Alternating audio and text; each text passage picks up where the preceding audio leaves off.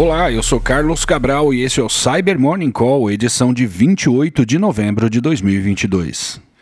Começamos tratando de uma campanha em que adversários estão usando a temática da Copa do Mundo para disseminar um Trojan de acesso remoto para Android. As informações são da i7 em uma thread no Twitter publicada na última sexta.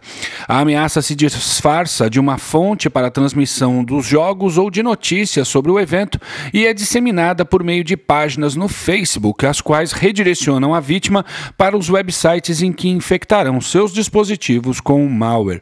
Por meio dessa ameaça, os adversários conseguem extrair SMS, registros de chamada, a lista de contatos, as fotos, o conteúdo da área de transferência e arquivos com extensões específicas.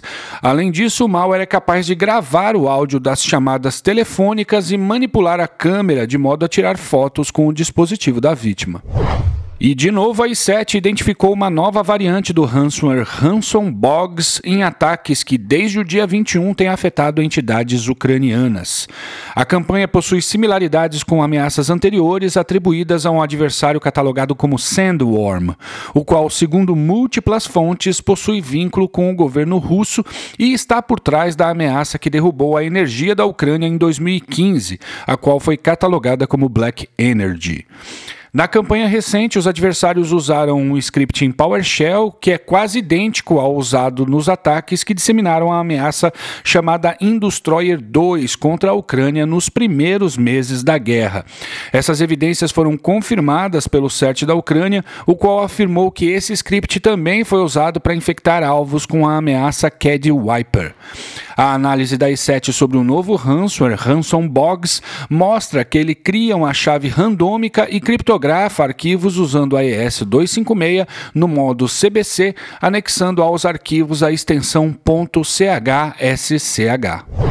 E o Google anunciou ter corrigido um Zero Day no Google Chrome, o qual torna possível executar código de forma arbitrária na máquina afetada.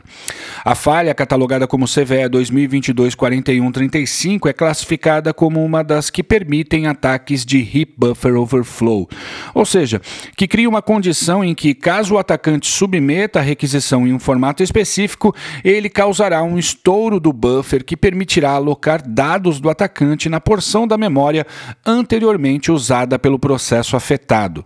Se a gente imaginar cada processo rodando no sistema operacional como uma gaveta em um armário, o que acontece aqui é que o atacante consegue obter o controle da gaveta de modo a expurgar o conteúdo anterior, substituindo pelo conteúdo dele. E com isso, o adversário pode fazer muitas coisas diferentes, mas o objetivo do atacante muitas vezes é o de tomar o controle do armário inteiro. O Google afirma em seu alerta que adversários estão explorando essa falha nesse momento. Então, bora apertar aquele botão que aparece no lado superior direito do navegador e atualizar o seu browser.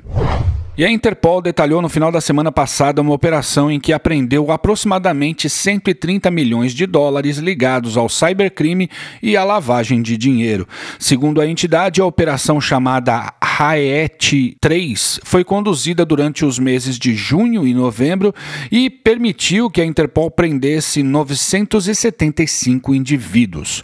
Os suspeitos são acusados de conduzir campanhas de voice phishing, golpes em que seduzem a vítima para roubá-la extorsão usando da informações sensíveis, fraudes de investimento, lavagem de dinheiro, dentre outros crimes. E por fim, nossos colegas do DeFi Report soltaram um relatório hoje sobre um incidente tratado por eles no qual o Emotet foi usado em um ataque conduzido por operadores do ransomware Quantum. O ataque levou oito dias e foi iniciado por meio de um arquivo LNK, o qual, assim que foi ativado pela vítima, executou comandos em PowerShell que permitiram baixar e executar o Emotet, bem como criar uma chave de registro no Windows que garantiu persistência ao malware. Depois disso, os adversários usaram o Emotet para executar uma série de comandos para o reconhecimento da rede e instalar beacons do Cobalt Strike. Até o quarto dia do ataque, os adversários se movimentaram para outro outros dispositivos da rede usando scripts e outras ferramentas similares à da primeira intrusão. Depois disso, os adversários passaram a mirar no controlador de domínio e em outros dois servidores, nos quais foram instaladas as ferramentas de acesso remoto Ndesk e Tactical RMM. Os dados das máquinas foram extraídos usando o R-Clone e copiados para o serviço de armazenamento Mega. Após isso, no oitavo dia de ataque, o ransomware Quantum foi ativado. E é isso por hoje. Obrigado por ouvirem o Cyber Morning Call e gostaria de mandar um abraço a todo mundo que pôde participar do Tempest Academy Conference. Sobretudo ao professor Gualberto Rabai e aos estudantes do Cefet de Minas Gerais, que estão usando o Cyber Morning Call como material didático da instituição. Muito obrigado a todos vocês por isso e muito obrigado a você, ouvinte do Cyber Morning Call. Hoje à tarde tem Jogo do Brasil, então a gente volta na quarta. Tenham um bom dia. Você ouviu o Cyber Morning Call, o podcast de cibersegurança da Tempest. Nos siga em seu tocador de podcast para ter acesso a um novo episódio a cada dia. E para saber mais sobre a Tempest, nos siga no Instagram, Twitter e LinkedIn ou acesse www.tempest.com.br.